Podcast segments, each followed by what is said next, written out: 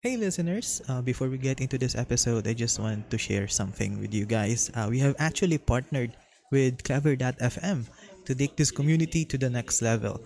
So kung itatanong nyo kung ano ang Clever.fm, so it is a podcast app where you can listen to each episode that you like and engage in meaningful discussions with me and your fellow members of the community. You can also search for each episode that suits your needs, and at the same time, you can take private notes, highlight episodes that you want to share with your friends on social media.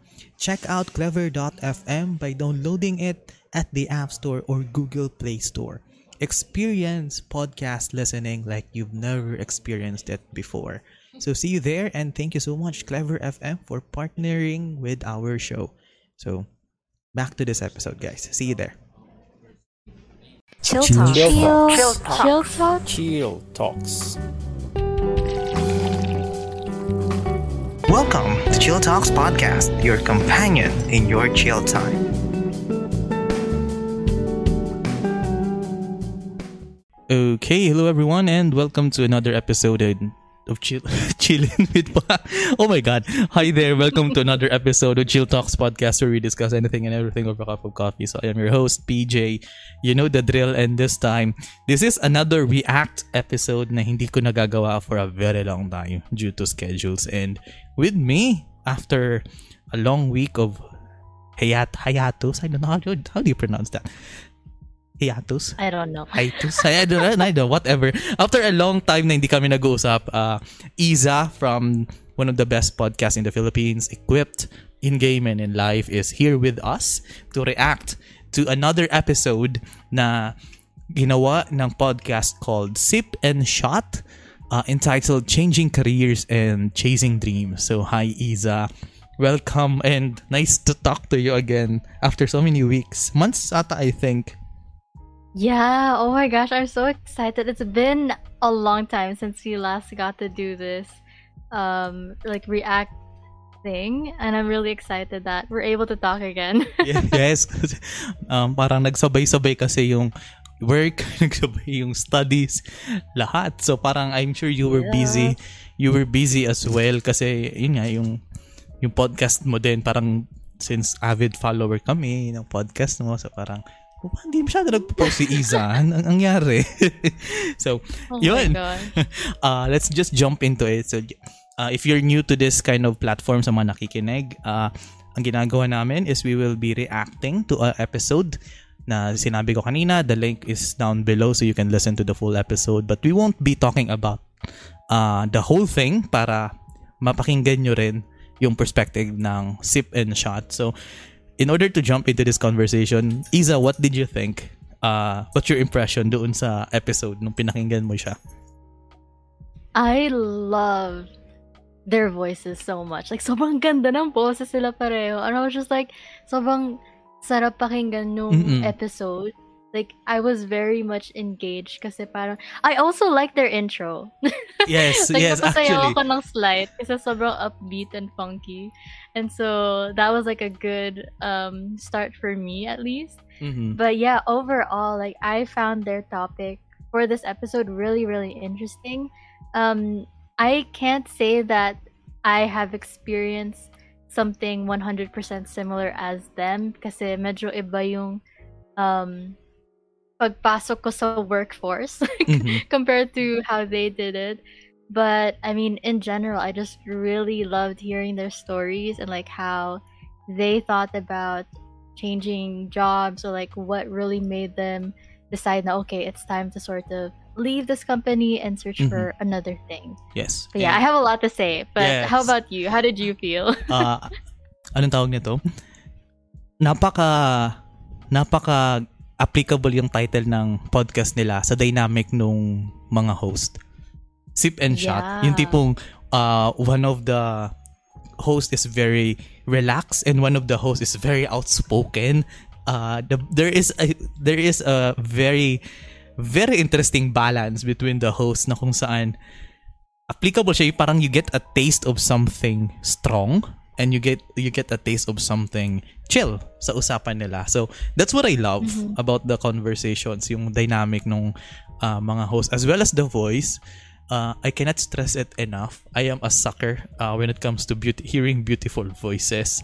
When it comes to podcast, I'm yung tipong alam mong maganda ang boses nila hindi dahil sa microphone quality, but kundi yung ac- Yeah. the actual voice themselves is very Exactly. good, very professional. Unlike us, ay sorry, unlike me na ang ang Uy, grabe ang, naman. ang bala ko lang is yung ganda ng mic and but nonetheless, uh, enough self-pity, uh, ang ganda, ang ganda nung uh, overall discussion nila. Ah, hindi namin i-spoil kasi parang there were certain conversations sa episode na ginawa nila na napaka ah, ganda, ganda ng flow and we won't spoil that story.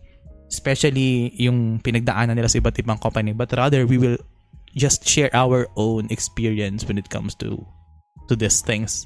Okay lang sa yun, Isa. Kasi, yeah, yeah, kasi- definitely. They should definitely listen to their episode because they're they have a lot of stories, yes, and true. I feel like given how you know the workforce situation in this country is still like changing and developing, I feel like a lot of people would relate to them too. Yes. And yeah, everything will be linked down below. But nonetheless, let's jump into our own conversation within this topic. So, ikaw, Isa, anong tatanungin kita? Ano yung mga pangarap mo dati nung bata ka? And kamusta? ngayong, ngayong 20 plus ka na, you're in your mid-20s. Do you, No, do you, I'm do you- not in my mid twenties. Ay, sorry, sorry, ako pala. Sorry, I, I am so sorry. I am so sorry. Uh, now, ngayon nandito ka na sa early 20s mo. Ayan. Now that you have Yeah. reached your early 20s, how does it feel? Na, kung- yung dreams mo ba nung younger ka ay same pa rin ba sa dreams mo ngayon? Definitely not. Oh my gosh. I feel like I mentioned this um a lot of times on my podcast Mhm. how ever since I was a kid, my only dream was just to be a doctor. As in I just wanted to be a doctor. I like when I was a kid, I I'm honestly um I honestly think it's because I watched Grey's Anatomy when I was very young. Tapos parang na-interest na ako sa mga um kay McDreamy, ayan. Mhm. so you know, as a kid, you don't really understand Mm-mm. everything, so you sort of focus on aesthetics first, Mhm. and so that caught my eye. But then Mhm. growing up, um, I definitely was interested in the sciences also. Um, from high school to college, my college course was biochemistry, so that was essentially my pre med, and basically like I was on the I was on the med school path. I was all eyes and ears towards becoming a doctor. And the only thing that really sort of um sort of stopped me or hindered or I Mhm. would say is it stopped or hindered? I would mm, I would say stopped Divert na Uh, lang. I think because the, the ano, di- na-divert, na-divert, na-divert yung direction mo. Parang Yeah, ganun. that's okay. Yeah, that's a better word. Na Mm-hmm. divert na yung ano, yung path ko. It's because of the pandemic. I mean, I think a lot of us experienced that also with the onset of the pandemic and lockdown. Mhm. Um, kasi sakto siya for me. Eh. Like when I graduated in 2019 in October, uh, I spent a couple of months thinking about what med schools I'd apply to, ganyan ganyan, and then boom, like February, Mar- March, COVID cases were coming up, nag-lockdown na nung March. I had to go back home to the province and uh, the idea of experiencing med school or learning medicine through online means just wasn't really something that I thought I could do. Um, and it's not just because of the online factor. I think uh, finances, also just like how I am able to study. Uh, the situations just weren't working for me, and I just knew that I wouldn't be able to be a good student in those circumstances. So parang, you know, like becoming a doctor is such a heavy thing to do. Like there's so much you have to learn, there's so much you have to know and understand, really understand for you to become a good doctor. And I just felt like I wasn't able, I wasn't going to be able to do that through an online setup. And I know a lot of people, they're able to do it. I mean, they pushed through the online setup and the whole pandemic thing. But for me, it's just something that I knew I couldn't handle. Mm-hmm. And that was really, really hard to accept. Like, imagine thinking that you have set yourself up for years and years towards one dream, and then suddenly that's not the dream anymore that you you can pursue because of something drastic that happened something that's out of your control. And oh my gosh man i was i was lost. I was lost for a couple of months. Kasi syempre like diba akalain mo yun. Um you're pre-med you study everything you try to get the best uh, scores that you can so that you can get a good um get into a good med school and then despite all that happening you just don't push through. Uh, it was definitely a mental challenge as well. Mhm. um, coming to terms with it just like being okay with that big change in my life. Um, but despite all of that i'm very very much happy where i am right now um, because i feel like now i'm just able to do a lot of things that i never really expected that I could do. Um, and I'm grateful for that. I'm really, really grateful. Uh, what about you? Like, kamusta naman yung uh, development ng dreams mo as you grew up? Wait lang, ano ba? Ah, I, nung, when I was a kid, parang, I have this dream na, alam mo naman siguro, pag bata ka, ah, napaka-idealistic ng gusto mo marating, di ba? Kasi, ah, when I was younger, parang nanonood ako ng mga documentaries, kasi discover, may, Taray! hindi mo, hindi naman yung, I don't understand the documentaries kasi palibhasa kasi yung, yung tito ko tuwing bumibisita sa amin, ang laman lang ng TV is always Discovery Channel, History Channel, Oh. tas, so mga, mga ganong stuff. Tapos, ah, na-realize ko na parang ang dream ko is, I want to change the world. yung ganon. Yes. That, that kind of, that kind of level na yung tipong, oh, oh my God, looking back, nagkikringe ako. Kasi, during? Di ba during elementary, uh, you will be asked, uh, what what do you want to be? Uh, what's your dream in life? Sagutin ko. Ang naalala ko in public pati sa harap ng mga klase ko, very confident, I want to change the world. Tapos sabi ng teacher namin, can you be specific? No, ma'am, I want to change the world. that time na yon, I really don't know how, but uh, nagkaroon ako ng parang vision to to start as to start school, to start a school kasi uh, I was inspired by my stepmom now. But my mom, ma- mom na sa kanya, mama na sa kanya. But the time na jowa pa lang siya ng papa ko, she was a teacher and parang nakita ko na establishing a school is good. And parang gusto ko magtayo ng school. Akala ko ang dali-dali. Sometimes if you set dreams, sometimes setting dreams are very easy. So it's very easy. I want this. Oh, I want that. I want to at- attain Mm, these yeah. things. But once you're in the process, oh my God. parang, eh, parang, tumi- parang nakatingala ka sa sa bundok, di ba? Yan ba, nakita mo yung Mount Pinatubo. Ay, wow, ang ganda ng Mount Pinatubo. Ang gandang puntahan. Pero pagpunta mo sa sa paan ng bundok, ay, ang laki pala. Di ko kaya, kaya Yeah, ko ba yeah, to? Di, Parang ganong feeling. And I gave up on that nung nag-start na ako nung college. And parang uh, co- college ata I don't have I didn't I didn't have a dream na tinanong ako ng parents ko ano yung gusto ko pagka-graduate. Kasi noong time na yon ang nasa utak ko lang, gusto ko maging artista. Yeah. yeah. nung, nung, nung time na yon ah, uso pa yung talagang yung peak ng Pinoy Big Brother. That was the peak of Pinoy Ah, Big Brother oh na kung God. saan ah, gusto kong gustong gusto ko talaga na mag yung sumala ako sa mga ah, auditions, yung mga text promo ng ABS-CBN to to be a may chance kang maging housemate ni? Kuya. oh, oh, oh my God. I, I tried all of those cringe things and uh, even I think nung pag, pag college application ko pa lang, ang two choices na nilagay ko is theater arts and broadcasting. Yun yung two Oh, courses. wow. Yun yung two courses na nilagay ko. Uh, but when I presented that to my parents, of course, they highly Oh, they they highly disagree pero in a way that made that made sense na hindi nila sina hindi nila sa akin sinabi na ay wala kang future diyan wala kang matututunan diyan di ba? Um Yeah. they put it in a way na kung saan they explained it kasi yung yung ang sabi sa akin ng parents ko kung ano yung nasa ah, ano yung experience na gusto ko daw makuha sa theater arts and broadcasting I can get it with any other course na kung saan kahit graduate ako sa course na yon I can still have the flexibility of applying for a job. And when I realized that, until now, I'm still thankful that I changed course talaga.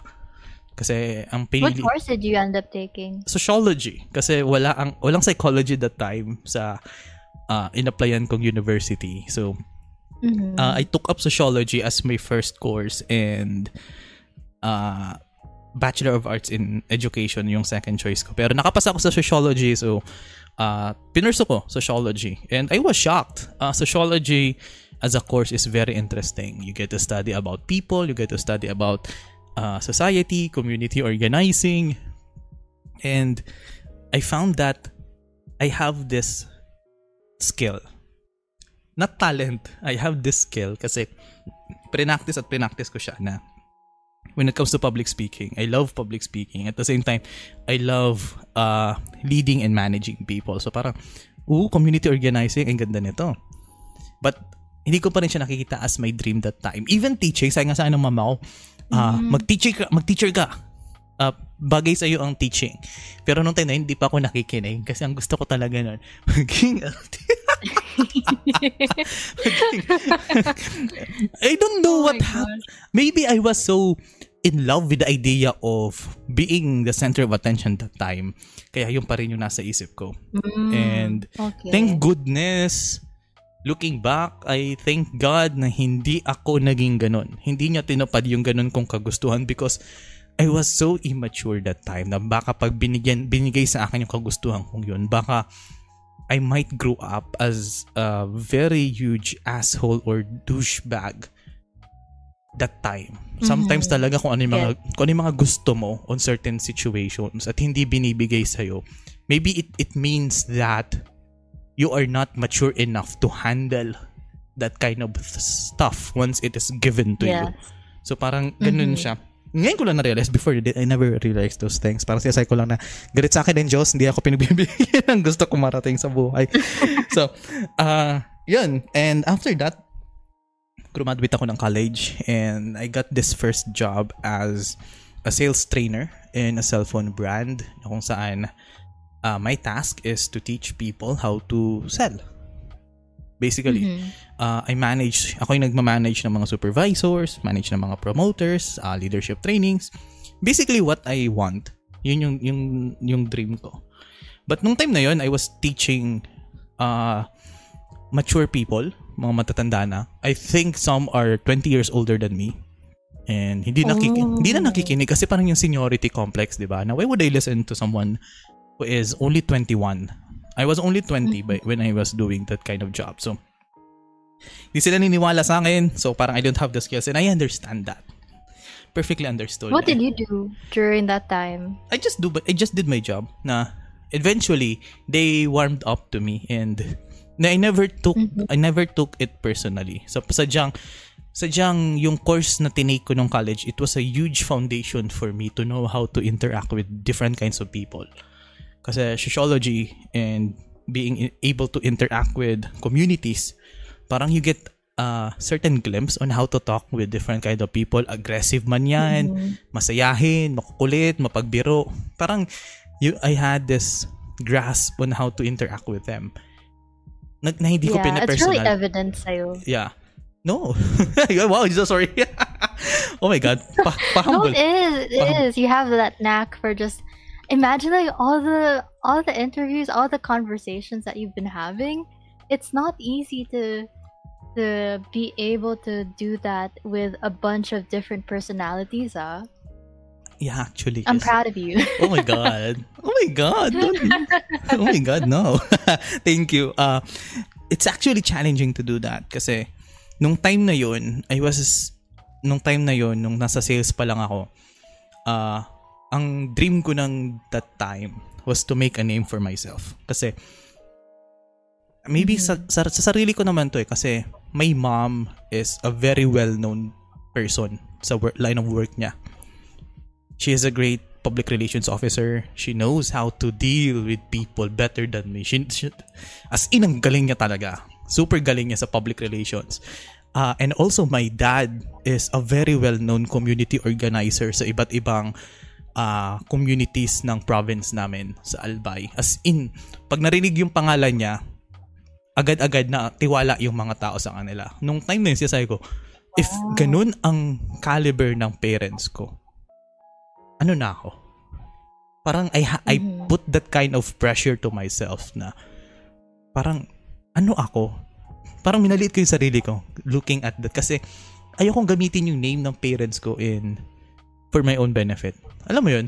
I want to be mm-hmm, acknowledged yeah. because magaling ako. I want to be acknowledged because of this. Not because, ay anak yan ni ganito, ay anak yan ni ganyan. Yeah. No, I don't want that. You don't want to live in their shadow. Yes. And for sure, alam din naman ng parents kong yun. Even though hindi ko pa, never ko na-open sa kanila yung ganong frustration ko. Never ko na-open sa kanila yun. But I know that they can feel that. And they support me 100% of the way. So parang ganun. Uh, after that, sa sales, I decided to quit nung una, namatay yung lola ko. Pero I decided to quit kasi parang iba na eh. It's very linear na. Ay, magtuturo ako ng magtuturo ako ng sales sa ganito Uh, tapos, magtuturo ako ng specs ng isang cellphone sa ganito. After that, what's what's next? So parang ganun. Mm-hmm. So parang ganun. Ah, uh, I, I hindi ko na nakita yung sarili ko growing into that. And lo and behold, I was unemployed for two years after I quit kasi I was unemployed kasi parang that time I want to start my own business. Na sabi ko, I know, yung tipong, I, I, I had this mindset of the hustle mindset na, no, you don't need a job. You don't need an 8 to 5 job. Also, ano ba, bitch? Uh, parang gusto ko magkaroon ng business, uh, hire people, help people, and sadly, it did not turn out well. Kasi parang I, minaliit ko nga yung ganong system na, yun like I said, yung example ko sa Mount Pinatubo na gustong gusto mong puntahan, pero once na you reach the starting point, parang you will be intimidated. And by that time, that mm. was not mine. And I made some mistakes sa mga relationships ko before, uh, with my exes, uh, former colleagues, my, my family. Eventually, na-scam kami sa pera. And that was oh, no. that was one of the most depressing things in my life na kung saan nahulog kami sa scam yung mag invest ka ng certain amount to get certain interest back within a week nainganyo ko dun because it was kind of an easy way out when having a capital when starting a business. Kasi mm-hmm. imaginein mo the promise of 10% weekly. So parang isipin ko, wala na akong poproblemahin sa kapital. Diba? I can rotate mm-hmm. it every week. So parang ganun yung naging mindset ko. And I planned so far ahead in the future na kung saan when I met that kind of stop na, ay, puchas kam pala my my world broke apart kasi parang ay you na visualize mo na siya eh. 'Di ba? You had this mm-hmm. vision na gusto mong i-pursue. Same, it may not be the same yung doon sa pag di ba pag pursue mo ng medicine, na visualize mo na yung sarili mo na na naka-robe ka, nagra-rounds ka, 'di ba? Because doon yeah. nandoon na yung path mo, 'di ba? It, it's frustrating na kung saan yun yung gusto mong puntahan but the road ended na alam mong by that time kailangan mo talagang mag-take ng ibang route because you reach the end of the line na hindi talaga para sa yung mm-hmm. ganun. So, I reached that point and very frustrating siya na kailangan mong mag-turn, mag-U-turn ka at maglalakad ka ulit ng kalayong daan. You will start again, develop yourself again, and you will redirect yourself to another path. And that moment was very hard. And eventually I found teaching. I actually found teaching and it was it's very fulfilling. I don't know why. How did you find teaching? Very coincidentally siya. Kung tutuusin. Uh, kasi, pandemic yon uh, as in, nag, I started into teaching. Oh, nitong pandemic lang? Oo, yung sa yung teaching college students. Pero before that, nagtuturo na ako ng ng English sa ESL. Parang yun yung naging Mm. uh, side hustle ko nung unemployed ako. Yeah. But technically, I was already employed kasi nasa ESL ako. So, eh, Yeah. I was in an ESL for almost a year and a half na nagtuturo ako ng Japanese, Vietnamese, and uh, Japanese. I teach them English. Then, tinuturuan ko sila eventually. And there was a time na nag-scroll ako nun sa sa Facebook. Then, I saw this hiring post ng isang university na sabi nila they are hiring instructors for sociology. Sociology majors na graduate. Oh. Graduate ka ng sociology, um, you have the diploma, you have the degree, and at the same time, uh, willing ka magturo. Hindi sila, anong tawag yan? Instructor, basically. And I decided to apply, Mhm. and lo and behold, I got hired, and that was the start of me teaching Wow. during the pandemic. Yung first talagang online class nung in-establish ng pandemic, di ba? Yun yung, doon ako nag-start. So, I'm, I'm still new to teaching. I think two, two years pa lang ako sa teaching. Pero, nung time na yon ang, hindi ata ako ma-hire if I did not have experience with ESL. Diba? Mm, right. 'Cause that was And- like uh more or less an educational background also. Mm-mm. And techie. I mean a teaching background. Yes, teaching Mm-mm. background at the same time, kailangan techie ka kasi you need to know how to diver, ano, navigate to certain online platforms. Then, Mhm. hindi ako mapupunta sa ESL if hindi kami na-scam ng pera. Right. Kasi nung time na yun, I decided to jump into ESL kasi nung na-scam kami, we need to pay some of the debts. And I found this online job uh, from virtual assistant to ESL teacher na nakalikom ng pera pambayad ng debts. It, I will not. Hindi ako may involved sa ESL if I was not scammed, if we were not scammed. So parang, I look back. The darkest moment in my life was the foundation in achieving my dreams now. Quote that. Quote that right there. Tapos, ano, cue the, cue the, ano, cue, cue your intro music. Yung, yung, yung, yung, yung ano mo sa, ano, po- yung sa, sa podcast mo, yung, yung intro bell, yung, yung bell. Cue that, cue that. Hindi, parang, oh my gosh. Guys, take that. Take that and Yeah. note it down. Yeah. That's such a pin, nice pin it to the wall. to Parang ganun. it. So so ganun That's so ganun nice. ganun siya and uh and as yun nga yung nagtuturo ako I realized that teaching college is tough talaga. Uh, the paperwork, you balance the paperwork, you balance creating the lessons, checking, discussion, everything. Kasi pag instructor ka, hindi ka lang naman nagtuturo. Ang dami ka pang gagawin on the side. And, nung time na yun, I feel tired. Pero, I'm, yung alam mo yun, yung happy tired na na you're ano you're even though napagod ka sa trabaho mo even though nagrereklamo ka sa trabaho mo you still love doing it not not because of the Mhm, money part na yung money pero yung I I never felt that on my previous job na oh my god lalo na yung mga min, pag may nag-PPM sa yung students na they thank you for the inputs kasi ang mindset ko kasi when when I became a college instructor sinabi ko na I want to be the teacher na hindi ko nakuha nung college ako. Kasi nung college oh, ako, that's nice. nung college ako halos wala ako nakita, walang, walang teacher na nagbigay ng ng outside lesson sa amin, yung tipong tinuro lang namin sa tinuro lang sa amin kung ano yung nasa syllabus but after that wala na. I want to be the Yeah. I want to be the instructor na that can mold these young ones to push themselves more. So parang ganun. yes. So That was my mind. Mindset nga ba? Mindset, mindset. And after that, nagsimula na yung podcast career ko. Mhm. And never in my wildest dreams would I would I uh, realize na napunta ako di Lukas. napunta ako dito. Oo.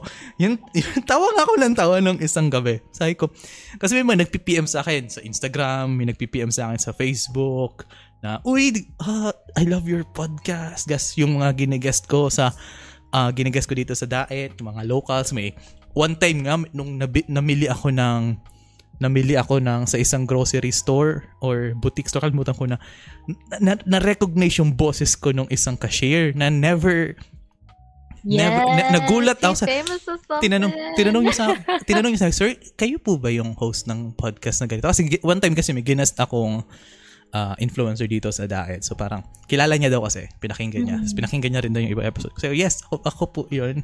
So, they love nga yan. Yeah. Ay, sabi ko, ay, thank you.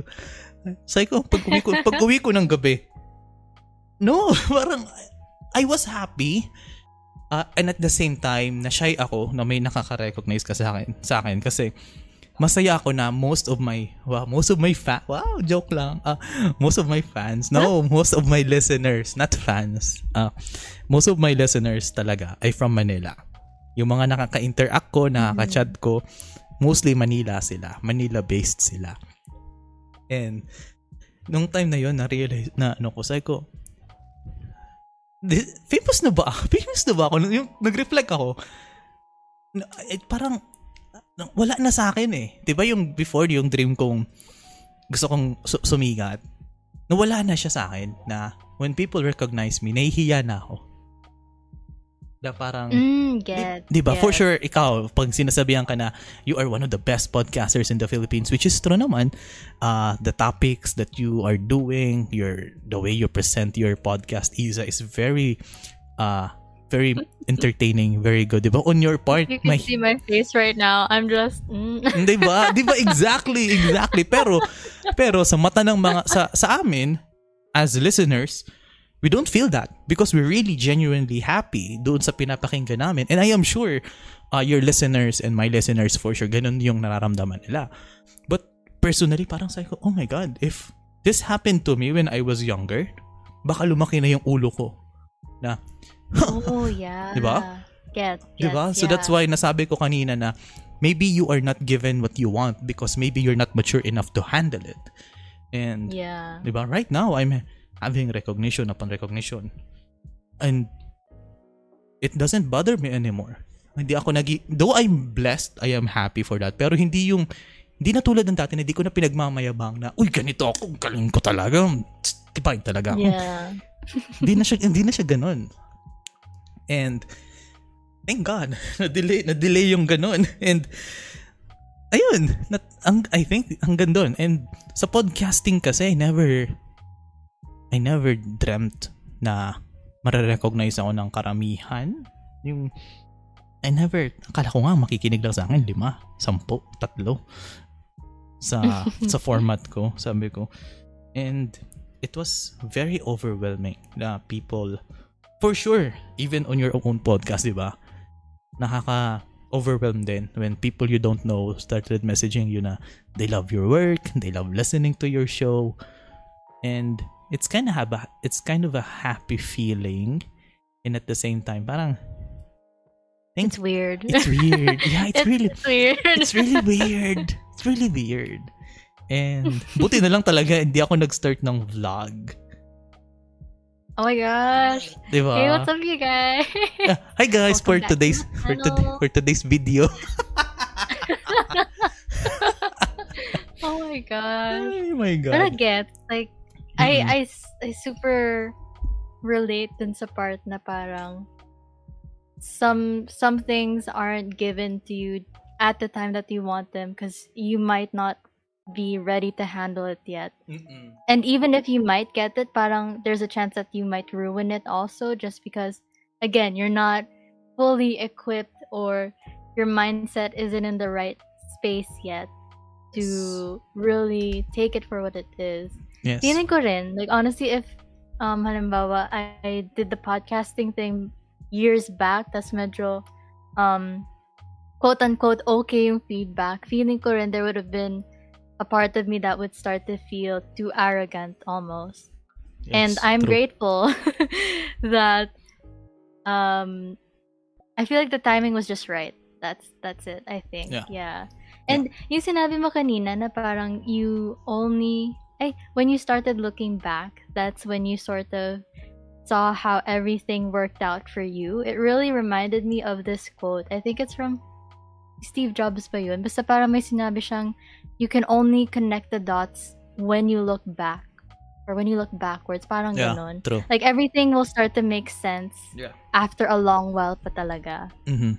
And Yeah, Yeah. good for you. That- I'm so happy for everything that you're able to do now. Yeah. Because it's not a joke, ah. It's not easy to um sustain that, like the podcasting thing alone, and then considering that you're also teaching, you're Yes. communicating with so many people, and that does take a lot of energy.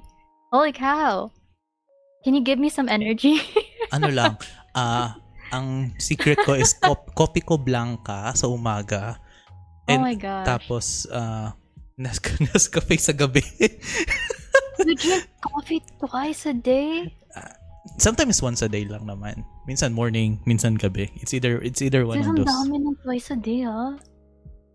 It's it's either one kasi nakakataba siya. Pero minsan uminom ako ng Yeah. na uminom That's ako ng true. uminom ako ng purong kape.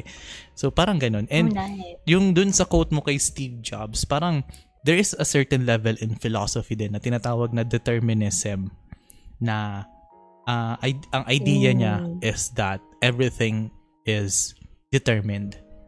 Yung tipong nag-uusap tayo ngayon kasi nag-usap tayo before na magko-collab tayo. 'Di ba? Nag-collab tayo Okay. kasi nag-reach out tayo sa isa't isa. Parang kung ano ang kung asan ka ngayon, it is determined by what you did in the past. Mm. It is already Okay, set gotcha, in stone, gotcha. 'di ba? Halimbawa, may binato akong papel or may binato akong coin. Napunta yung coin doon sa sahig dahil binato ko siya. Hindi siya pumunta doon by itself. It was there because you did it. You, it was determined by you kung saan. So parang ganun na kung ano man ang ma- ma- mararating mo in the future, it was because you did something in the past kung bakit ka napunta doon. Mhm. 'Di ba? Parang what? Yeah, that's why you should always do something that your future self will thank you for. Yes, exactly. Yung tipo, yung tipong ako din nasa, ako na yung future self ko yan, 'di ba? I'm kung asan ka ngayon, that's the that's the ano, that's the future mo. So you will look back. Are you proud dun sa past mo sa mga ginawa niya? Some are questionable. some are some are questionable, but nonetheless, uh but parang nag-post, I think I posted this before in social media na kung saan sinabi ko na kung ano yun, kung ano tayo ngayon, we are just reliving the memories of our future self.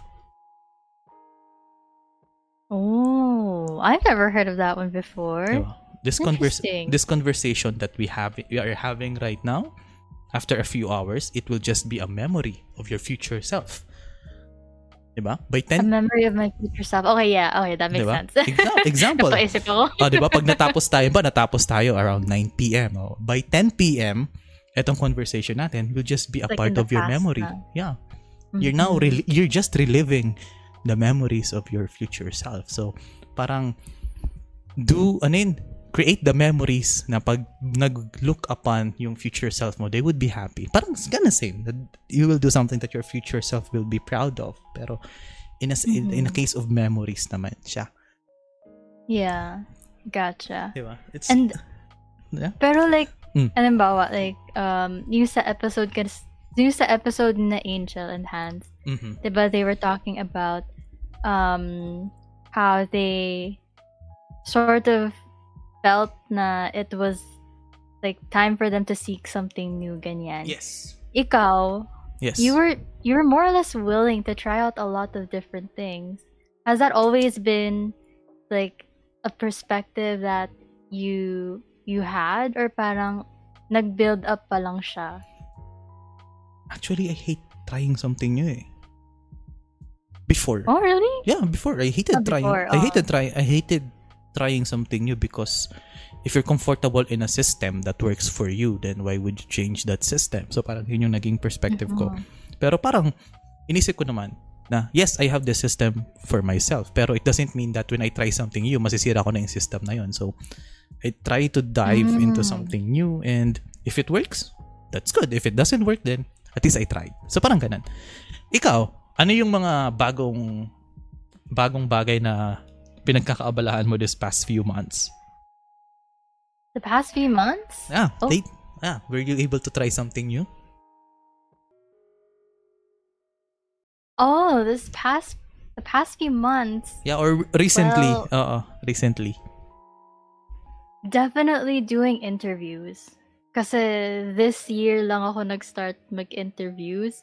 Uh, it's actually one of my biggest themes for this year na just to keep on collaborating, keep on creating stuff that I can like release a podcast or like Pixel ganyan. And so I have never interviewed people intensively, extensively before this year. Um, Mhm. that was relatively new kasi yung parang workflow yung um, pinakabago sa akin. But in terms of actually talking to people that I don't know, that part isn't that new because I'm medyo extroverted so I actually enjoy um, starting conversations with people I don't know. Like it's easy for me to do that. But then yung parang work ethic, yung, yung mga yung mga ano, parang uh the nuances of creating a podcast episode like scheduling, you have to Mm. coordinate with your guests that you with the guests that you want, you have to properly, you know, invite them ganyan ganyan. Uh that was sort of a whole thing for me to learn. Mhm. But then other than that, does driving count? Yes, I also started driving this year. Oh my gosh. The driving, count. Yeah, driving counts. It's it is weird. It's it's very um a lot of people find it peace peaceful, like it calms them, but for me, it borderline stresses me out. I don't know. Kahit automatic. Siguro dahil sa mga tricycle na ano, mahilig sa sumingit ganyan. ah, Pero true. true. um this year lang din ako nagka-driver's license eh. So I like Mhm. I like it though. I like being able to like run errands. Like I don't need to wait for my my older brother to drive me or my dad ganyan. Like I can go out by myself. So I feel like there's that extra sense of independence yeah, true. if I may add. um, but honestly, the kasi parang uh, the past couple of months, very routinely na yung mga pinagagagawa ko sa buhay, like from work, from podcasting. But overall, um, podcasting has been the biggest, the the, the most, um, the the newest thing that I ventured into and I I also didn't expect that it would be like this. Like I've I've had I actually no, I didn't have doubts, but like I just wasn't expecting much from it. Mhm. And so that's why the experience is very very um overwhelming but at the same time I'm super grateful. Yeah. Cuz like I've met so many people. I met you. You were one of the first podcasting friends I made and I'll always be grateful for that and that that sort of like kickstarted me being more comfortable with like reaching out to other podcasters here in the Philippines. Ah. Oh. no, legit though, legit, legit. And it's like a very I didn't expect the the podcasting space in the Philippines to be this welcoming to other podcasters. Alam mo yun? Kasi may True. worry din ako before na parang um like what if um if they're already like established podcasts, they're not really gonna notice you or they, they don't really care what you do. But it's actually the opposite. Like everyone's just so supportive True. and I that's something that I wasn't expecting Mhm. And, And- I'm grateful for that. Yeah, really, really grateful. And speaking Yeah. of speaking of the podcast community, uh, one of my fears din kasi sa US kasi uh, if you're not Joe Rogan, if you're not a big creator, yung tipong if you start a podcast, it's parang wala ka nang gusto sa buhay. it's a running gag sa most of the US na pinagtatawanan nila na huh, you're you're unemployed. You should, you should start a podcast. So parang ganun. So parang they see it Mm, they see get- it. as mhm. if you want if wala ka na talagang marating if or if you're not like the biggest creators in the platform you start a podcast. Kasi parang napaka how, how would I suggest? I would how would I phrase this? Napaka laki na ng mundo ng podcasting na there are so many creators both in the Philippines and worldwide na saan ka pa lulugar 'di ba and when I Dude, start that's what I thought also. 'di ba? Saan ka lulugar? Mhm. 'Di ba? Yung when I started my podcast, parang sinabi ko na, what if yung mga topics na may isip ko may gumawa na? What if yung mga gusto kong yeah, pag-usapan oh my may gumawa gosh, na? that's so true. Ha? 'Di ba? Parang it's not how would I be genuine? So sa sobrang pressure ko ng ganun, di na ako nakaisip ng mga topics. But eventually naisip ko, fuck it. This this is my show. So I, gagawa ko yung gusto ko pag-usapan whether or not it's the same it has the same theme as other podcasters. I don't care. It I want to do this and I am sure other podcasters have their own flair and flavor when doing uh Yeah. episodes with a similar theme. So it's not really the same. So parang yun yung naisip ko. And until now, I'm I'm happy uh, coming up with different topics. Ito nga ito nga ang topic natin sa pag Actually, we're not reacting eh. We're just adding to the story nung uh, episode na to eh. Kasi uh, unlike the previous episodes, we don't want to spoil anything from this episode kasi ang gaganda ng Yeah. kwento talaga nila. And I would love the audience, our audiences to listen to that specific episode because it was a fun, lot of fun. And di natin i-rate. Uh, I think this will be the episode na hindi natin i-rate because we did not talk about it that much. We just added, just, di na, di ba? How we, uh, di naman natin pinag-usapan masyadong episode nila but overall the impressions na episode nila basta ang ganda. I don't know. It was professionally well made. Yung itong podcast na ito. Yeah. They, it was Yeah, that's true. And I feel like it I feel like it's hard to to put a rating because the stories were so personal to them. Like it's their story. exactly. it's their experience. Who are we to say that oh this is just an 8 or oh that's a, oh, 7.7? Oh, tipong, Like I don't oh. think it's applicable in this case. oh, Parang tip, naman. yung, oh, yung tipong, oh, you were depressed when finding a new job. Oh, it's 7 out of 10. That story, oh, no. Right. you were depressed? You were, ano, no, parang, it kind of undermines the story. It kind of invalidates the emotions nung ginawa natin ng episode. So, we're not going to react. Uh, we're not going to give our rating, but we do love the episode. We do love the conversation. And, so parang, ito, uh, uh, one of the final questions na tatanong ko sa'yo, Isa. Currently, where you stand right now, ano yung gusto mo pang pangarap na marating? I was gonna ask you this also. Oh my God! We share the same brain cells. Oh my God. My question was like, if your dream before was to become like an artista, what's your dream now? Ikaw muna. Oh yo, my God. uh, since we we share the same question, ikaw muna. Uh, an, you, you answer first. okay. Kasi looking back, now like now that I'm thinking about it right now as we're recording this, parang before, whenever I would see or hear the word dream, parang there's always like a specific position linked to it. And I mean that position is Mhm. doctor or um, public servant or just being a servant in general. Like it's a position. And I feel like now how I see a dream is very much more of um, an experiential type of uh, thing. So if you if someone were to ask me like, "Oh, what's your dream right now?" I wouldn't say to be a great podcaster or to be uh, a good content writer or whatever. It's not a position, but I would actually rather just say my dream is just to make the most of my time that I have here on earth and try to just put out as many positive messages as I can. Mhm. And that's my dream. And I feel like it's also kind of cool because I feel like I'm sort of living that dream already just because of the whole podcast stuff and just like being intentional about the messages and the people um, I invite and have conversations with. And so, in a way, I don't actually have to wait for a certain point to Mhm. reach that dream because it's something that I can do right now. It's not, it might not be like a hundred percent perfect or the best, but it, alam mo yun, like it's something Yeah. that I can do. And I think that's what I really love about the the mindset shift that I had towards these dreams. Like it's it's not linked to like an external um role, it's not linked to money.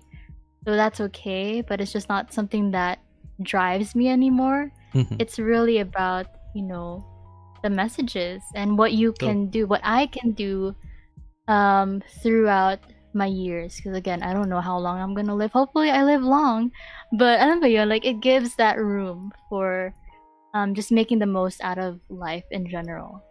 How about you? Ano ba sa akin?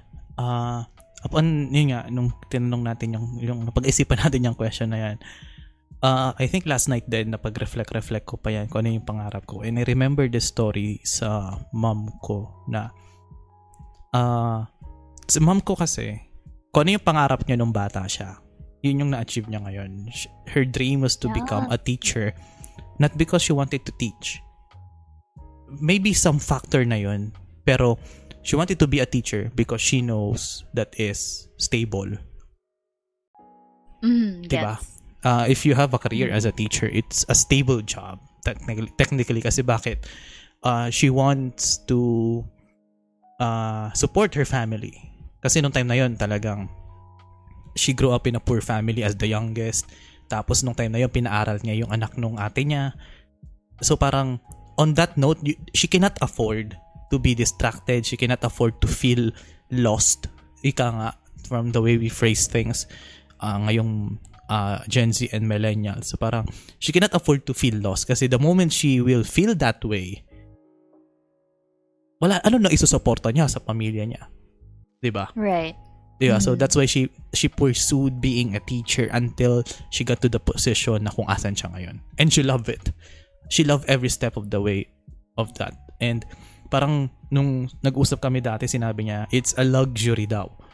It's a huge luxury that nakakaisip ako na ay na may time ako maging feel lost.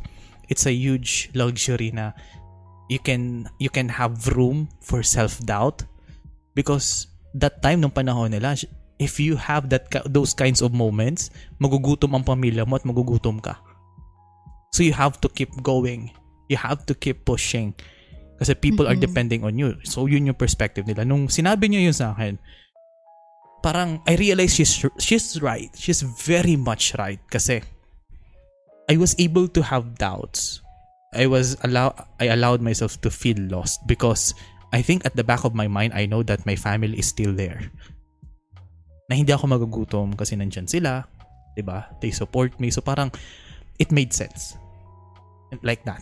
And and having that kind of responsibility is what fuels me to keep pushing what I'm doing. Yung tipong I'm not ala ano, I don't want to stop if I feel lost, I will I just want to go on. Gusto ko magpatuloy. If I feel lost in teaching, if I feel lost in podcasting, I will just keep doing it. Kasi if if I did not do it, then uh, some of my listeners, maybe my workflow, my work ethic will be affected pag huminto ako and nag-stop talaga ako sa mga ganyan. I can rest, which is very important, but at the same time, hindi ko na inaalis yung ganong mindset. So, with that said, kung ano ba ang dream ko talaga is just to having this to just have this kind of consistency. Mm. Imagine mo no, ang dream na natin, that word. 'di ba? Ang dream na natin nung bata tayo, we want to achieve something. But the moment we grew older, we don't want to achieve anything. We just want to be stable. We just want to be consistent. We just want to be happy. Parang hanggang doon yung yun doon na yung doon yung evolution ng dreams natin. And whatever your dream is, so long as makakabuti sa and it will have a bene- beneficial impact to the people around you, then keep on you do not actually chase dreams eh. Because You build them? ano? You build them? I maybe maybe kasi pag if you chase dreams, it means that chase eh. Ibig sabihin hinahabol mo eh. Mm-hmm. You're struggling to chase. So pag, what if mapagod ka, lumayo na yung dream mo, you will stop. And that what that's what happened. Yeah. That's what happened sa previous uh, life natin na chinase mo maging doctor. Nawala. Chinase ko maging artista. Nawala.